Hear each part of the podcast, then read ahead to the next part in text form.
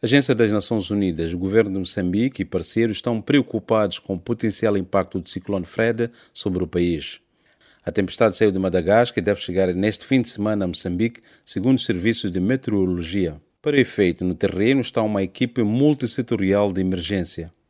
Marta Guivam, coordenadora adjunta de emergência e oficial de programas no Programa Mundial para a Alimentação em Moçambique, afirma que a agência continua a monitorar a situação. O PMA está a trabalhar em estreita colaboração com as autoridades provinciais, através do INGD local, participando nas atividades de coordenação e também nas diversas avaliações que estão a decorrer a nível local para responder a potenciais eventos. O PMA vai continuar a monitorar a situação junto com o governo e a partilhar esta informação com os outros atores relevantes na sua área de atuação.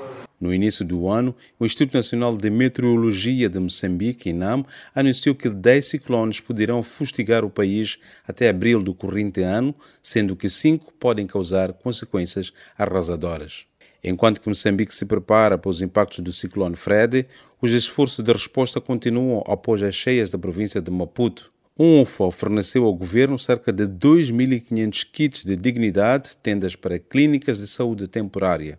Recentemente, o PMA disponibilizou ao governo e aos parceiros humanitários um apoio logístico, incluindo o destacamento de um veículo anfíbio e de um helicóptero, o que permitiu avaliações rápidas de impacto das zonas mais afetadas. A coordenadora adjunta de emergência diz que o PMA respondeu positivamente ao novo pedido do governo. O governo fez um pedido ao PMA para apoiar as famílias que estão acomodadas nos diferentes centros de acomodação com um kit de retorno assim que a situação das inundações estiver melhorada, portanto as águas eh, tiverem reduzido, a situação nas suas residências estiver melhorada, eh, para alocar um kit de retorno para as suas zonas de origem. As fortes chuvas que atingiram a região sul de Moçambique entre 7 e 11 de fevereiro causaram inundações generalizadas e danos estruturais, principalmente na cidade de Maputo e província de Maputo. Cerca de 43 mil pessoas, o equivalente a 9 mil famílias,